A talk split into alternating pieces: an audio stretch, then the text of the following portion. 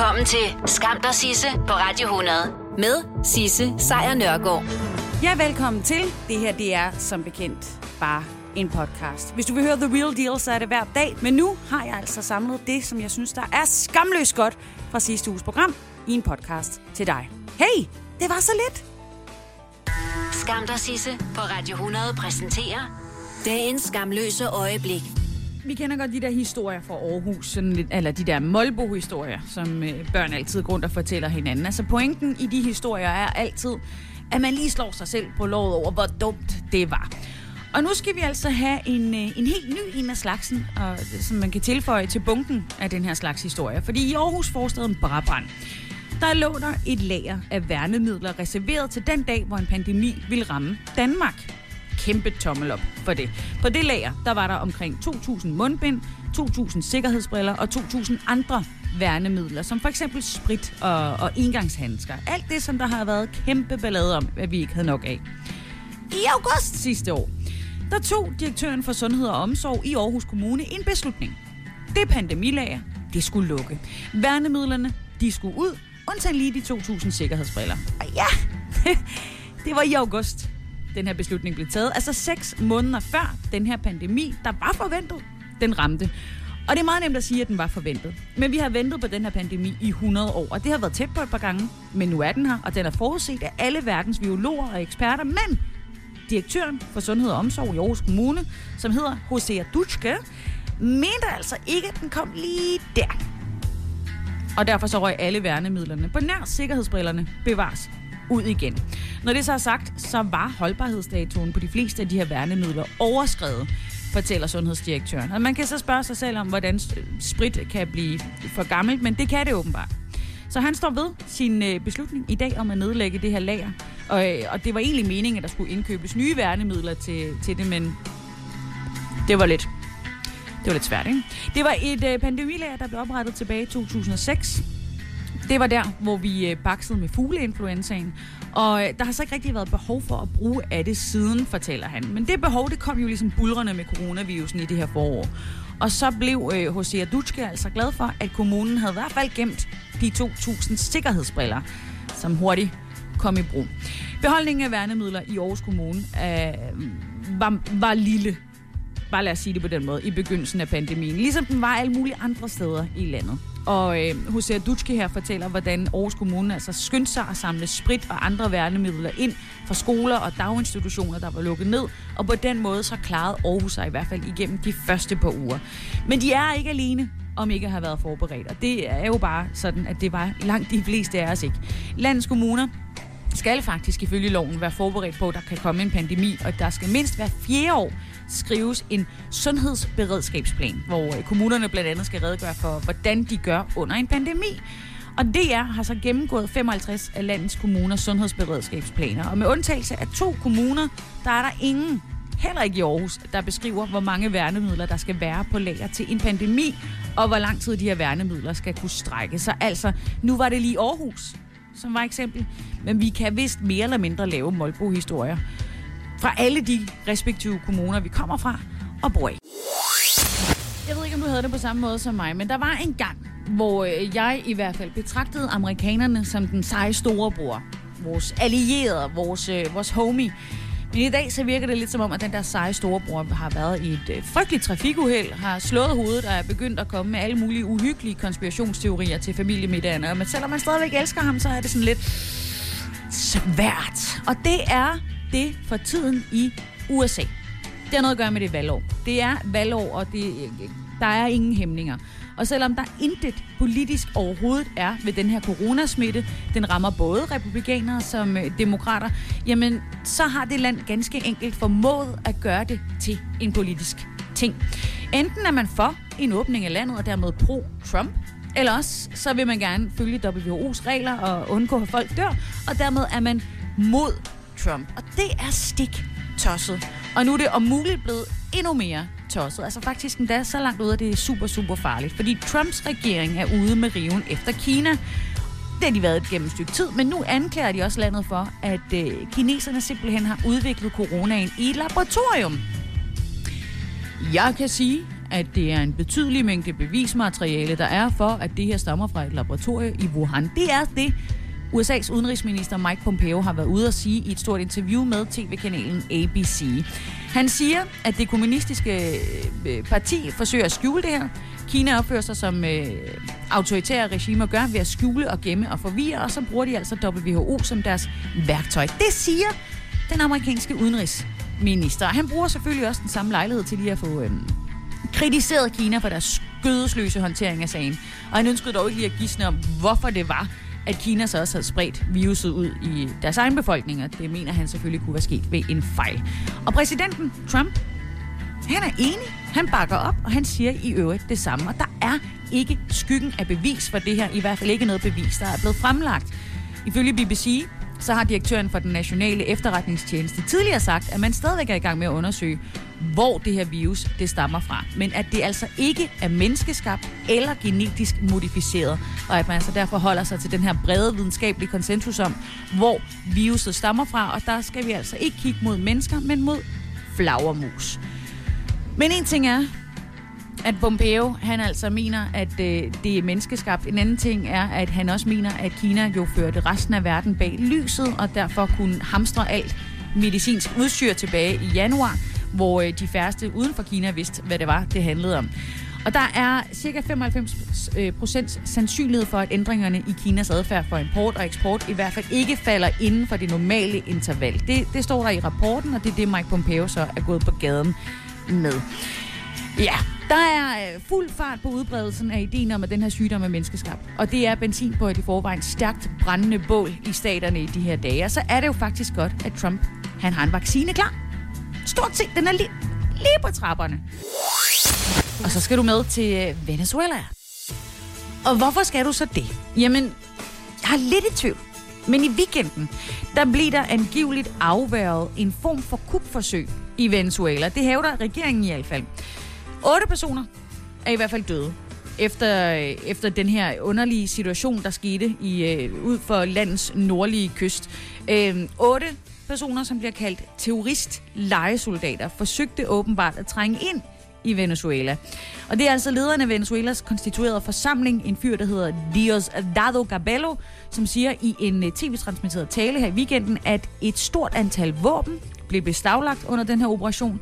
Otte mennesker blev slået ihjel, og to blev anholdt. Han hævder også, Diosdado Gabello, at øh, det er en, øh, en sammensværgelse imellem Colombia og USA, som altså står bag det her påståede angreb. Og at en af dem, der blev skudt øh, eller slash anholdt, arbejder for det amerikanske narkopoliti. Uh, altså det er jo som at tage en fed actionfilm fra 80'erne. En af dem, som du helt sikkert har set på, øh, på Flow TV i løbet af de sidste par uger. Men der er altså nogen, der mener, at det ikke er helt rigtigt. Der er kritikere, der er ude og sige, at øh, præsidenten nemlig ham, der hedder Nicolas Maduro, og hans regering gentagende gange har forsøgt at iscenesætte sådan nogle invasionsforsøg, for ligesom at ryste landet sammen og beholde magten. Men en ting er at invadere Venezuela via den nordlige del af landet, når man er fra Colombia. En anden ting er, at det for de lokale mere ligner en krig mellem narkokarteller, men det ser ikke ud til at være en terrorinvasion. Det er i hvert fald noget af det, som en øh, tidligere general, eller nuværende general og tidligere regeringsminister i Venezuela, Herbert Garcia, er ude og sige. Og Venezuela er virkelig sad country i de her dage. Det var engang en kæmpe succeshistorie rent økonomisk, men lige nu der er der en dyb økonomisk krise, og landet, som jo faktisk har de største kendte oliereserver i verden, er også et af de mest korrupte lande. Det, det siges, at mange politikere og officerer i militæret er involveret i øh, bande, øh, kriminelle aktiviteter, og det er jo blandt andet øh, ulovlig minedrift, og det er narkohandel, og det er bare øh, lort, med andre ord.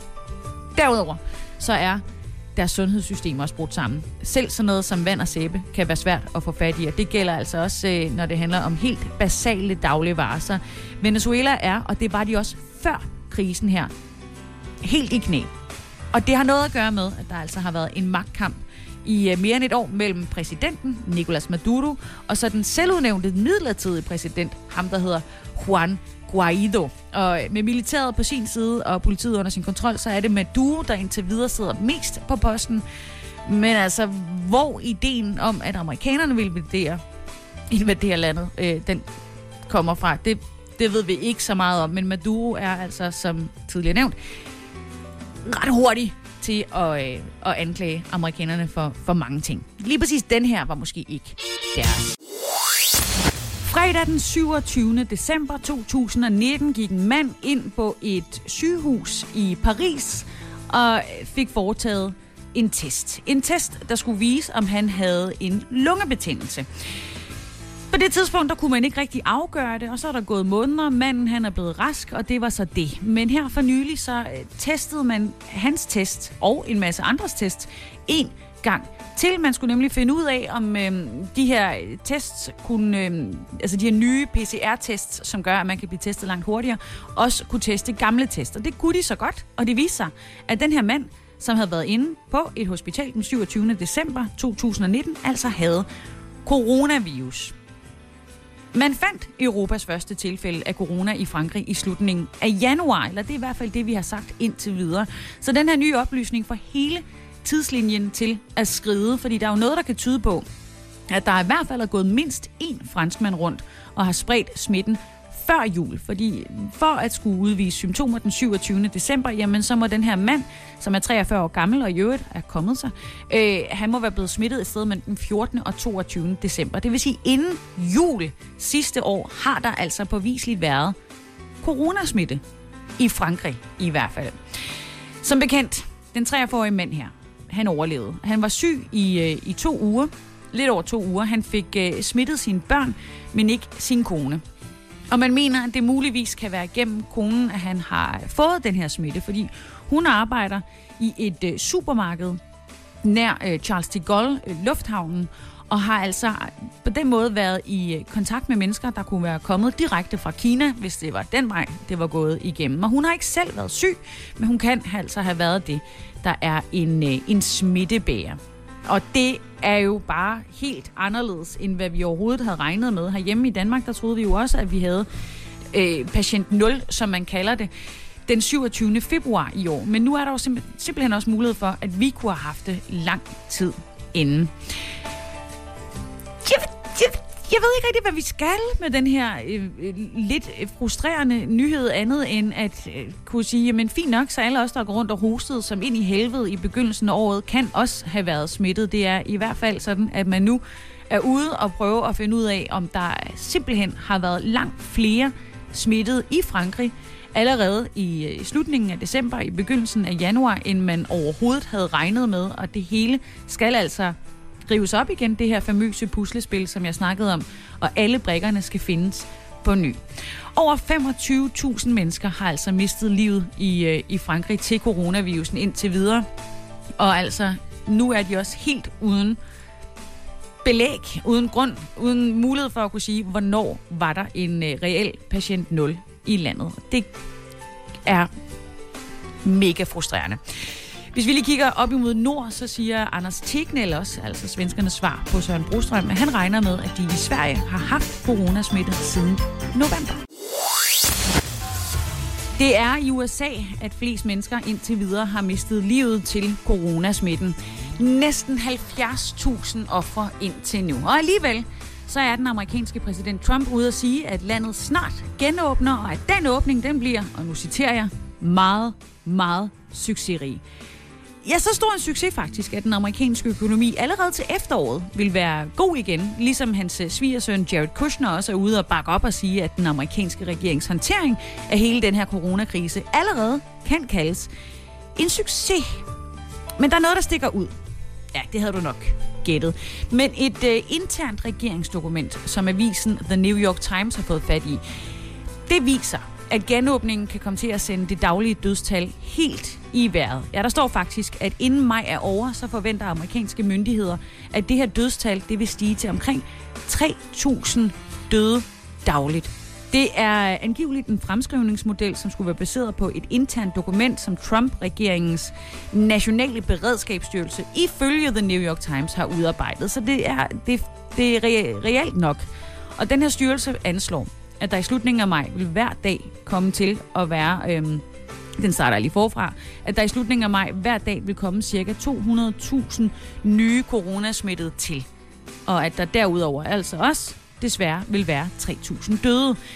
Til sammenligning er der lige nu omkring 25.000 nye smittede om dagen, men der er et kæmpe mørketal, for man kan ikke teste hurtigt nok. Og så er der altså 1000 til 2000 corona-relaterede dødsfald om dagen. Det er, skriver den anden avis, nemlig den, der hedder The Guardian.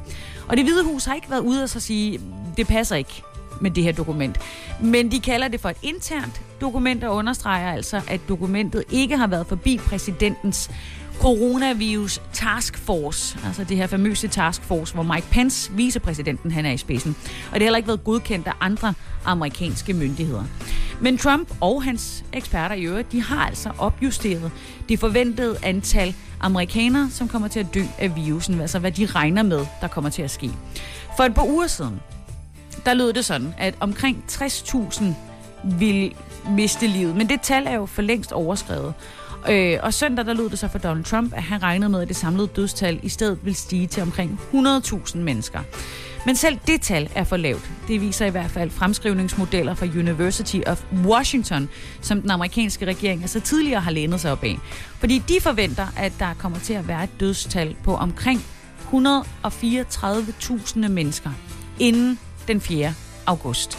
Tidligere der forventede det samme universitet omkring 74.000 døde.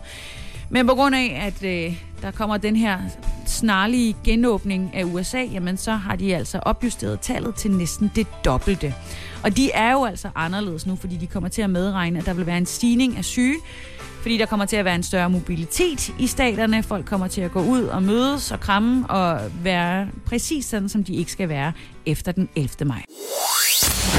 Det føles som om, det er lige om lidt, at der er sommerferie. Og øhm, personligt, så havde vi planer om hjemme i vores lille hytte, at vi ville gentage en øh, succes, som vi kørte sidste år. Der tog vi nemlig vores bil ned igennem Europa, kun med et, øh, et kort med over ladestander i, øh, i Europa. Og trust me, det skal man virkelig vide, hvis man har en, en elbil.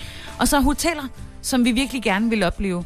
Så vi var et smut forbi Hamburg, og vi var i Bayern, og Østrig, og Schweiz, og Italien, og så også lige et smut forbi Berlin på vejen hjem. Og det var en, en kæmpe tur. Det var magisk, og det var øh, virkelig godt, og det var så godt, at vi faktisk havde tænkt os, at vi ville gøre det igen til sommer. Men det skal vi ikke. I år der skal vi nok til Bornholm i stedet for. Det er, der jo, øh, det er jo dejligt. Jeg elsker Bornholm. Det er den dejligste ferieø, og det er der nok også rigtig mange andre, som der skal. Ikke nødvendigvis øh, til Bornholm, men simpelthen at holde en sommerferie herhjemme. Og det gør altså noget, som der igen går ud over vores venner i Sydeuropa. Fordi en ting er, at de indtil videre i hvert fald har været hårdest ramt af coronasmitten. Nu bliver de også ramt på det, som er en stor del af deres indtægt, nemlig turismen. Hele den europæiske turistindustri er blevet lagt ned på grund af corona. Det siger jo et eller andet sted sig selv. Samlet set så udgør turismeindustrien og alle de brancher, som jo er koblet op på den, ifølge tal fra Europakommissionen, godt 10 procent af EU-landenes samlede bruttonationalprodukt. Det er big business, det her turisme. Folk elsker at besøge os, netop fordi, at det jo er øh, hammerne herligt. Men det er altså også 27 millioner job, eller omkring 12 procent af medlemslandenes samlede arbejdsstyrke, som er direkte eller indirekte afhængig af lige præcis turismen. Og turismen, det, den kommer altså ikke til at blomstre den her sommer, fordi med en sommerferie lige om hjørnet, så kommer den her krise altså også til at få alvorlige konsekvenser for ikke mindst Italien og de andre populære ferielande i, øh, i Sydeuropa, som i forvejen jo var hårdt ramt med høje dødstal og lukkede økonomier. Og ifølge kommissionens eget skøn, så vil øh, hoteller og restauranter i Europa miste halvdelen af deres indtægter i år. Værre ser dog ud for både rejsearrangørerne og byråerne. De står nemlig til at skulle vinke farvel til 70 procent af deres indtægter. Og så er der jo flybranchen og krydstogsrederierne, som øh, altså simpelthen ser øh, 90 procent af indtægterne forsvinde lige nu. Men det skøn er baseret på en situation i hele Europa, og kommissionen understreger, at der altså er lande, der er mere afhængige af turister end andre, og derfor vil de altså også blive hårdere ramt. Og de har øje for det, og der bliver talt om at lave hjælpepakker. Øhm, der er brug for penge nu og her, så virksomhederne kan klare sig og holde sig oven vande, men der er også brug for langsigtet hjælp, og der vil Europakommissionen altså øh, simpelthen gå ind og finde ud af at, at lave en genopretningsfond, som EU-landene så kan etablere sammen, men man er selvfølgelig fortsat uenig om, hvordan den kommer til at se ud. Men vi håber, at det bliver næste år, vi besøger Italien igen.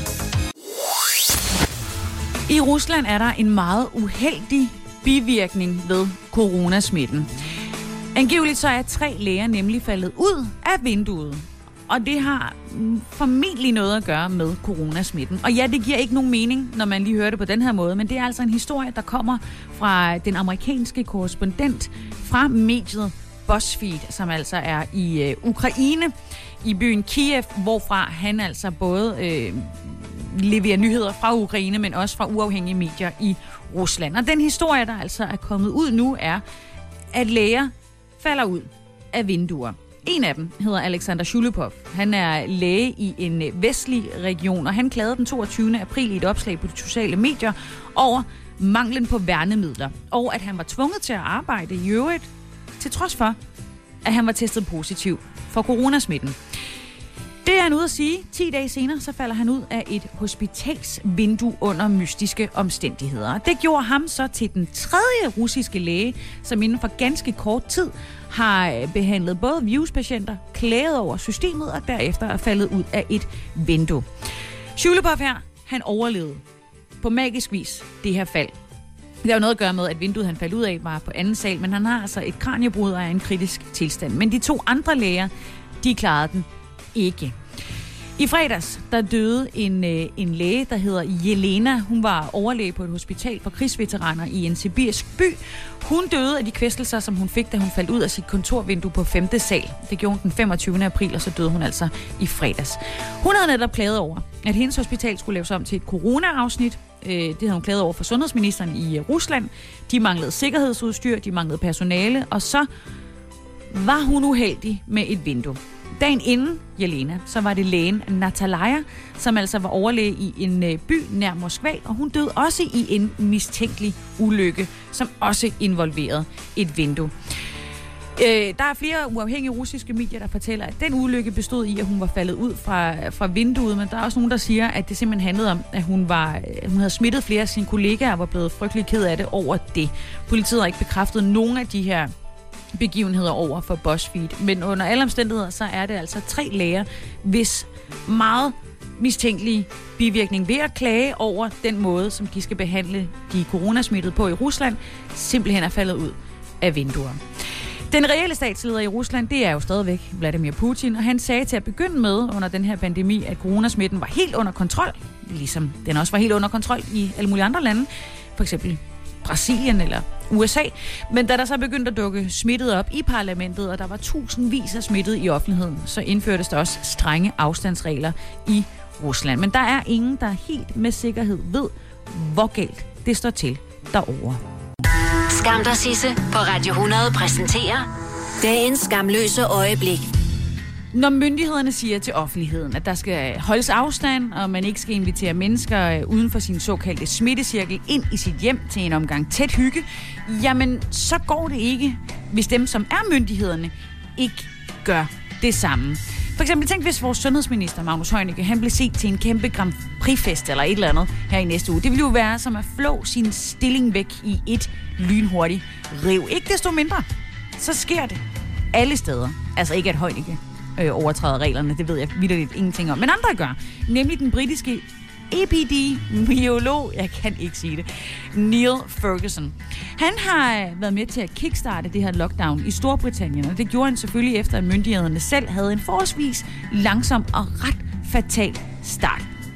Det var blandt andet hans estimat på antal døde, der var direkte årsag til, at der blev reageret hurtigt. Og hans guidelines til, hvordan britterne skulle holde afstand, er næsten, altså, de er jo blevet til lov. Der var bare en lille arbejderbej i det for Neil Ferguson, nemlig at han ikke selv kunne holde dem. Han har simpelthen øh, trukket sig nu som rådgiver for den britiske regering under det her udbrud, og det har han gjort efter, at han har brudt reglerne for social afstand, og det har han altså gjort ved at modtage besøg af sin kæreste i sit hjem. Og hvis du så tænker, jamen kæresten er vel en del af smittecirklen, og altså, han må vel nærmest, det går vel nok. Nej, fordi det er en kæreste, som er gift med en anden bor i en anden del af London og, og har en helt anden smittecirkel, og det må man ikke. Så der er 100% dårlig karma over den affære i Storbritannien. Det er jo et The Guardian, der har den her historie i dag. Mindst to gange, der har han haft besøg af, af den her øh, affære, den her kæreste under nedlukningen. Og han har altså været ude og sige, jeg accepterer, at jeg har lavet en fejlvurdering, og jeg har gjort det forkerte, og jeg har derfor trukket mig fra det, der hedder SAGE. SAGE, det er en øh, forkortelse for Scientific Advisory Group for for Emergencies. Wow, jeg snubler rundt det i dag. Men ikke desto mindre, så er det regeringens videnskabelige rådgivningspanel under den her krise. Han har øh, så været at sige også, at han følte, at han handlede ud fra den tro, at han var immun. Han er blevet testet positiv for coronavirus, og har derefter fuldstændig isoleret sig selv og følte altså, at han var immun og rask. Det er jo bare ikke nok. Han spillede altså ham her Ferguson en ret central rolle i Storbritanniens beslutning om at lukke landet ned her i sidste måned. Og han er altså til daglig leder for den gruppe af forskere, hvis fremskrivninger om virusudbruddet altså har været med til at overbevise regeringen om, at der var behov for at indføre strammere regler om at holde fysisk afstand. Altså reglerne, som han så ikke selv kunne følge. Det var øh, avisen Daily Telegraph, som altså afslørede, at Neil Fergusons kæreste, Antonia Stats, tror jeg hun hedder, i mindst to tilfælde har rejst på tværs af London fra sin families hjem over for at besøge ham. Og det er altså i strid med regeringens stay at home, stay, stay, uh, save lives politics, som altså opfordrer folk til kun at omgås egne familie, familiemedlemmer og ikke blande sig med andre personer fra andre hjem. Så det kunne han næsten have sagt sig selv. Skam dig, Sisse, på Radio 100 præsenterer Skamløse fornøjelser. Vores streamingvaner herhjemme i Danmark har indtil videre givet øh, streamingtjenesten Netflix en omsætning på øh, 1 milliard kroner. Så vi er en lille, fin forretning, og det er også derfor, at internet gigantos, altså Amazon, nu har tænkt sig at for alvor at sætte blus på deres indtog på vores marked. Faktisk har øh, Amazons øh, streamingtjenester været tilgængelig i et par år, men de har ikke rigtig lavet noget larm for sig. Men det kommer så til at ske nu. De øh, er gået ind i et samarbejde med en øh, internet- og tv-udbyder herhjemme, en der hedder Wow.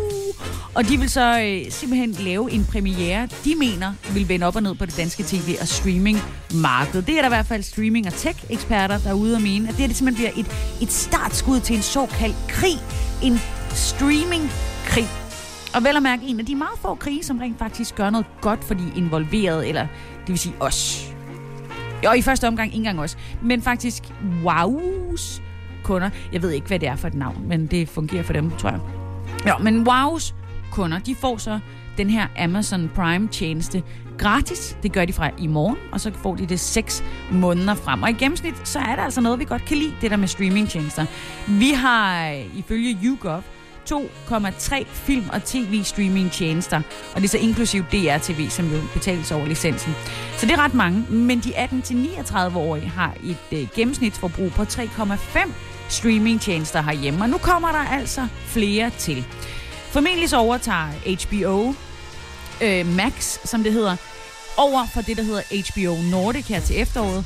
Netflix ligger allerede ret tungt derhjemme, og der er også en lille række af danske streamingtjenester, man kan kaste sig over. Øh, blandt andet Viaplay, hvis man er til den slags. Så har vi jo også gået rundt og glædet os til en meget længe ventet tjeneste, nemlig den, der hedder Disney+. Plus. Men de har så meldt afbud til krigen. Ja, det er redsomt. Det er redsomt for os, der har børn i hvert fald. De skulle have lanceret her til sommer, men øh, i går der udkom deres regnskab, og Disney styrt bløder. Altså, det fosser ud med grædende Mickey Mouse-figurer, og, og, og, onkel Joachims pengetank er ved at, at være tømt. Så de udskyder simpelthen streamingtjenestens ankomst herhjemme til formentlig september. Men tilbage til Amazon. Amazon øh, Prime er jo en, øh, en del af Amazon, som jo er USA's formodentlig nok også verdens største købmandsbutik. 60 procent af amerikanerne er kunder et eller andet sted i, øh, i Jeff Bezos imperium, som altså har udviklet sig fra at være en internetboghandel til nu at være jamen, alt. Du kan få alt via Amazon. Men altså Amazon Prime, den her streamingtjeneste, de har også egenproduceret serier. Lidt ligesom Netflix. Og der kan du for eksempel få øh, ting som The Grand Tour, Star Trek, øh, den øh, Emmy-vindende serie The Marvelous Mrs. Maisel, Så er der Fleabag, der også vandt alt muligt, og Hunters. Og alt det er altså på gaden lige om et øjeblik. Faktisk har det været der et stykke tid. Men nu er det endnu mere nemt at få fat i. Kæmpe joyride herfra. Det var natten til den 27. februar i år, der øh, blev Danmarks første tilfælde af smitte med coronavirus bekræftet herhjemme, og det føles jo virkelig som lang tid siden. Men der var altså konstateret første smittet herhjemme. Det var en øh, midalderne mandlig journalist, som havde været på skiferie, og så havde fået øh, lidt mere end stærke lovmuskler med hjem. Og så begyndte det at rulle. For uger senere, der kom vi i lockdown, og tallene for det hele steg. Men var han egentlig den første dansker med covid-19? Formentlig ikke, mener eksperter. Det er nemlig både realistisk og sandsynligt, at der har været enkelte smittet i Danmark før den her famøse nat. Og i går der fortalte jeg om, at Frankrig nu havde konstateret, at mindst en franskmand var blevet ramt af smitten allerede ved juletid, og dermed en måned inden, at myndighederne i landet mente, det var tilfældet.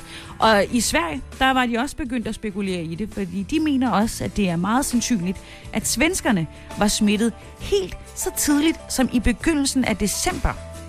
Og det har altså fået WHO til at opfordre verdens lande til at undersøge, om coronavirusen i virkeligheden er kommet til de enkelte lande, før at man i hvert fald officielt har meldt ud, at de, de første smittede er blevet registreret. En af dem, herhjemme, som mener, at det er sandsynligt, at vi har haft coronavirusen øh, længere tid tilbage end den 27. februar. Det er en fyr, der hedder Allan Randrup. Han er professor i øh, eksperimentel biologi på Københavns Universitet. Og han siger i hvert fald til TV2, at man sagtens kan forestille sig, at der har været enkelte tilfælde af coronavirus, som vi så ikke har opdaget. Øh, fordi der har været folk på besøg her fra Kina på et tidspunkt, og de er så kommet hjem igen, og der har været udvekslet diverse smittesandsynligheder. Og i videre over på, øh, på hospitalet der, der er øh, professor Thomas Benfield også enig. Han siger, at den her globale rejseaktivitet og rejseaktiviteten mellem Danmark og Kina er ret betragtelig. Så at der har været smitte i Danmark før den 27. februar er faktisk ret realistisk. Lige for at vende tilbage til Allan Randrup, altså professor i eksperimental biologi. Han mener altså ikke, at der er noget, som peger retning af, at der har været en udbredelse af coronasmitten i Danmark i lang tid før, at vi ligesom fik det første bekræftede tilfælde i slutningen af februar. Men han mener, at der har kan være tale om, om enkelstående tidligere tilfælde. Altså nogen, der ikke har haft held, skulle jeg til at sige, eller hvor vi har været heldige nok til, at de ikke er smittet hurtigere. Så det anses altså stadigvæk som at være de mange hjemvendte fra, fra de her skiture, som havde corona med i tasken og i kroppen, og det var det, der gjorde, at epidemien først for alvor tog fart. Men er det sådan, at den har været her før, så, øh, så kan det altså fortælle forskerne lidt mere om, at det har cirkuleret i længere tid i verden, end vi har været opmærksom på, og om øh, det her ikke er noget, der bare sådan lige skete lige pludselig. Altså det, vi oplever nu, det er simpelthen toppen af isbjerget, som vi så pludselig kan se foran os. Og her til efteråret, så har de altså planer om at undersøge det yderligere. Lige nu der er der lige nogle andre ting, der måske er lidt mere presserende. Skam dig, Sisse, på Radio 100 præsenterer Skamløse fornøjelser ret beset, så skal du sådan set ikke med mig i, øh, i rummet. Men altså, det vil ikke være den mærkeligste historie, der vil være kommet ud i år, øh, hvis der var nogen, der havde besluttet sig for at sende mig afsted. Fordi 2020 er jo mere eller mindre kun begyndt, når det handler om sindssyge nyheder. Men en af nyhederne fra i dag er en nærmest dead giveaway, fordi det handler om, at skuespilleren Tom Cruise, han skal ud i rummet og optage en film. Jamen selvfølgelig skal han det. Og der er jo mange film, der er lavet med astronauter og rumskibe og alt det jazz, men der er ikke rigtig nogen af dem overhovedet, der er blevet indspillet ude i rummet. Men den amerikanske skuespiller Tom Cruise, han er jo kendt for at lave sin egen stunts. Så selvfølgelig skal han også indspille den her film, han har på øh, menuen om rummet ude i rummet. Og det er simpelthen USA's rumfartsagentur, altså det, der hedder NASA, som har været ude at sige, at de altså arbejder på at lave en film, på den internationale rumstation ISS med Tom Cruise i hovedrollen. Så, hvorfor ikke? Det er jo et, øh, et yndet sted at hænge ud. De sidste 20 år, der har ISS haft øh, en løbende udskiftet øh, besætning af astronauter fra hele verden. Øhm, det var faktisk også på ISS, at Danmarks første astronaut, Andreas Mogensen, han tilbage i 2015 var i en, i en uges tid. Og det er altså heller ikke første gang, at mennesker, som ikke er astronauter, kan få lov til at besøge stationen. Der har været enkelte øh, sygt rige mennesker, som altså har betalt store beløb for at få lov til at besøge ISS. Men Cruise, han bliver altså den første skuespiller til at komme ombord, øh, hvis den her film kommer til at blive et re- en realitet. Og han kommer ikke til at betale for det, han bliver jo simpelthen betalt for at tage ud i rummet. Og grunden til, at han bliver betalt for det, det er, at NASA har en øh, klar forventning om, at hvis man smider en film på det store lærred med Tom Cruise som trækplaster, så kan det skærpe interessen for udforskning af rummet, og det vil de rigtig gerne have, at der er nogen, der gør, altså bliver vildere med at kigge på rummet, end vi i forvejen er. Lige nu der er det bare det, at det er Rusland, der er det eneste land, som er i stand til at transportere folk til og fra rumstationen. Men der er altså en række private amerikanske virksomheder, som Boeing og SpaceX, der jo ejes af Teslas øh, stifter Elon Musk. De arbejder også lige på at lave rumfartøjer, som altså giver USA den samme mulighed. Og når ja, dermed også Tom Cruise. Oyster er bedst til prisen, ja.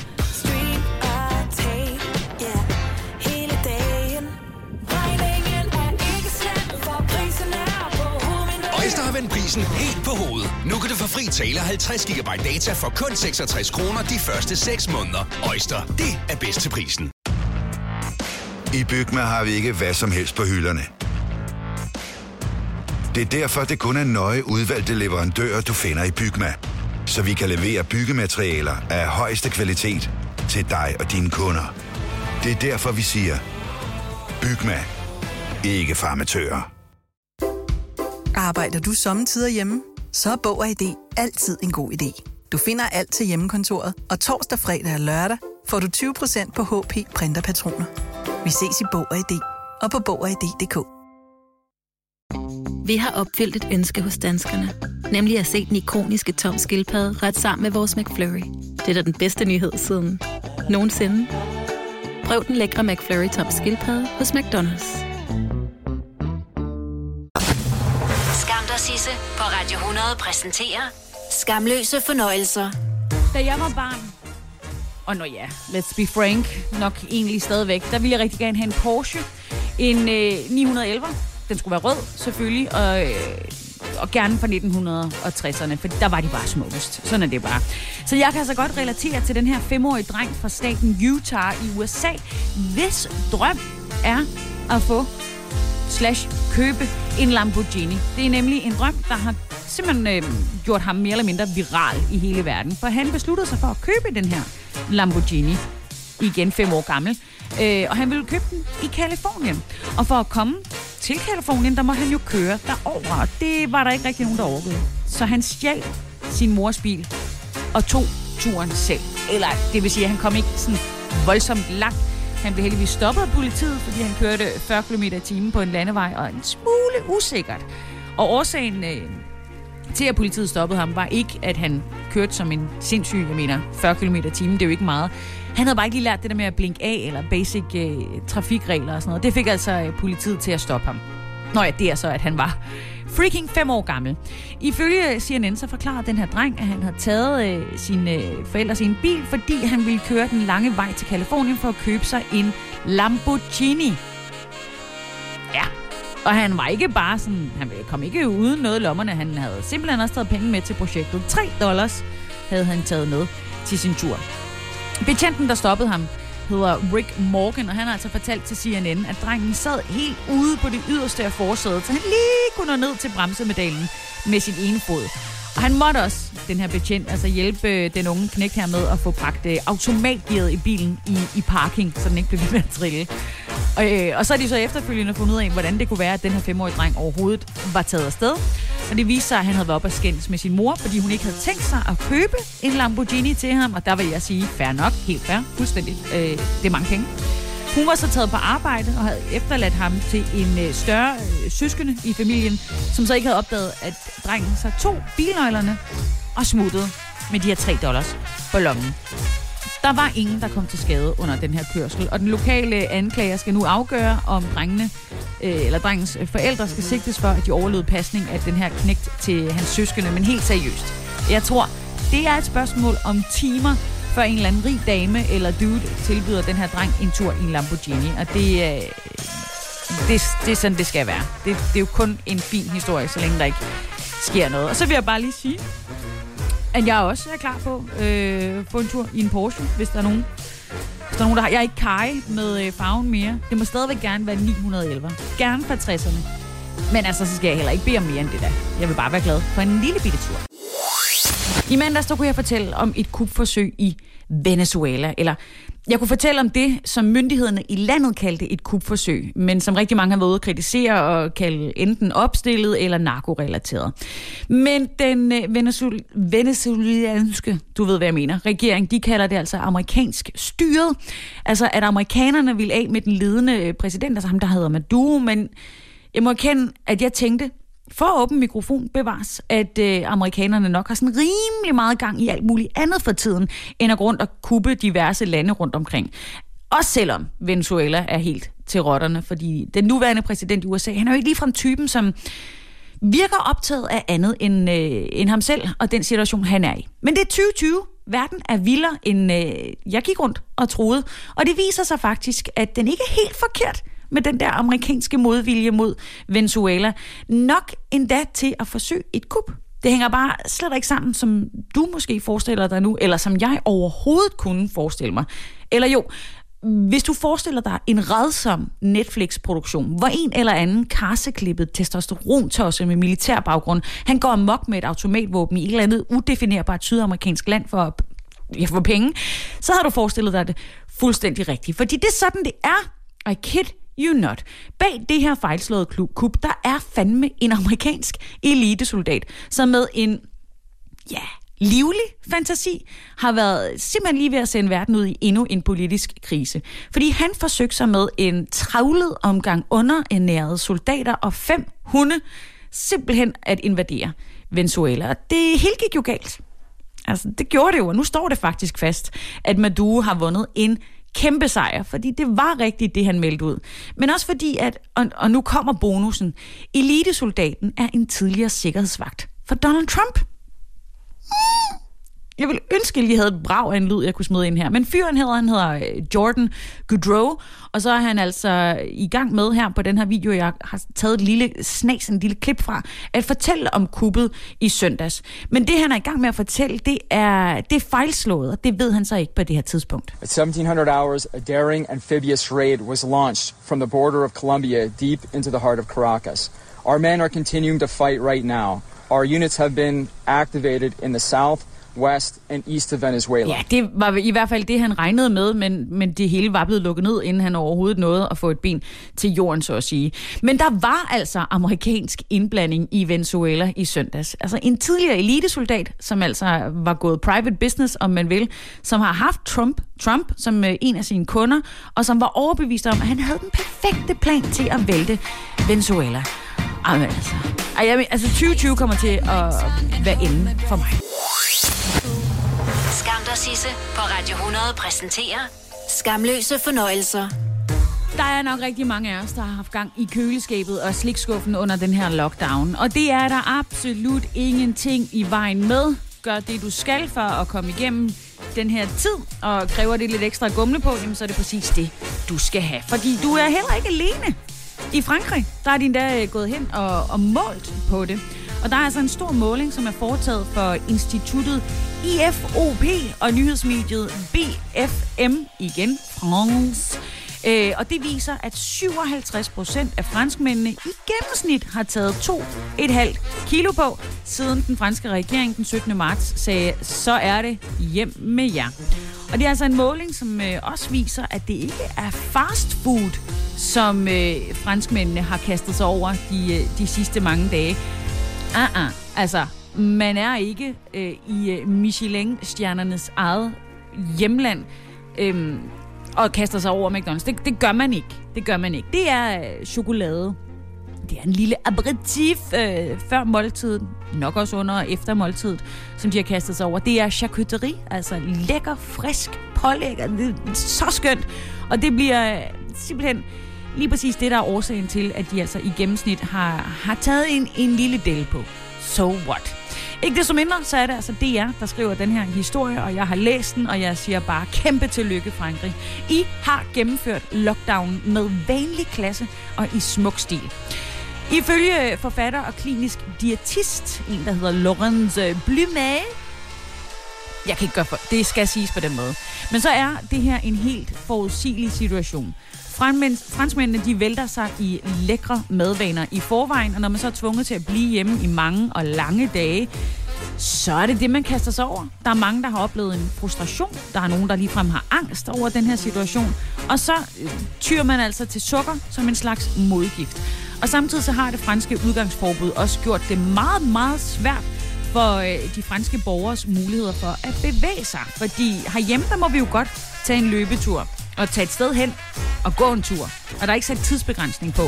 Men for øh, franskmændene, der har en gåtur eller en løbetur maksimalt må det vare en times tid. Og den skal foregå maksimalt 1 km fra ens hjem. Og så skal man altså være udstyret med en attest fra Indrigsministeriet. Og det har altså været lige præcis franskmændenes eneste mulighed for at dyrke sport. Så det holder jo på ingen måde at, at, at kunne holde det ud. Altså, det, jeg vil blive vanvittig. Men nu er det også snart slut. Både med udgangsforbud, hyggespisning og trøstespisning ifølge det her franske medie. Fordi ifølge målingen så regner hver anden franskmænd med at spise sundere fra den 11. maj, hvor øh, genåbningen af Frankrig bliver indledt.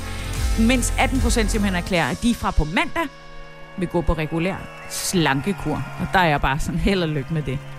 altså, ej, lad nu være. Vi havde en aftale om, at vi alle sammen ville tage lidt på under den her krig. Det var aftalen, så nu skal vi ikke alle sammen begynde at gå på slankekur igen.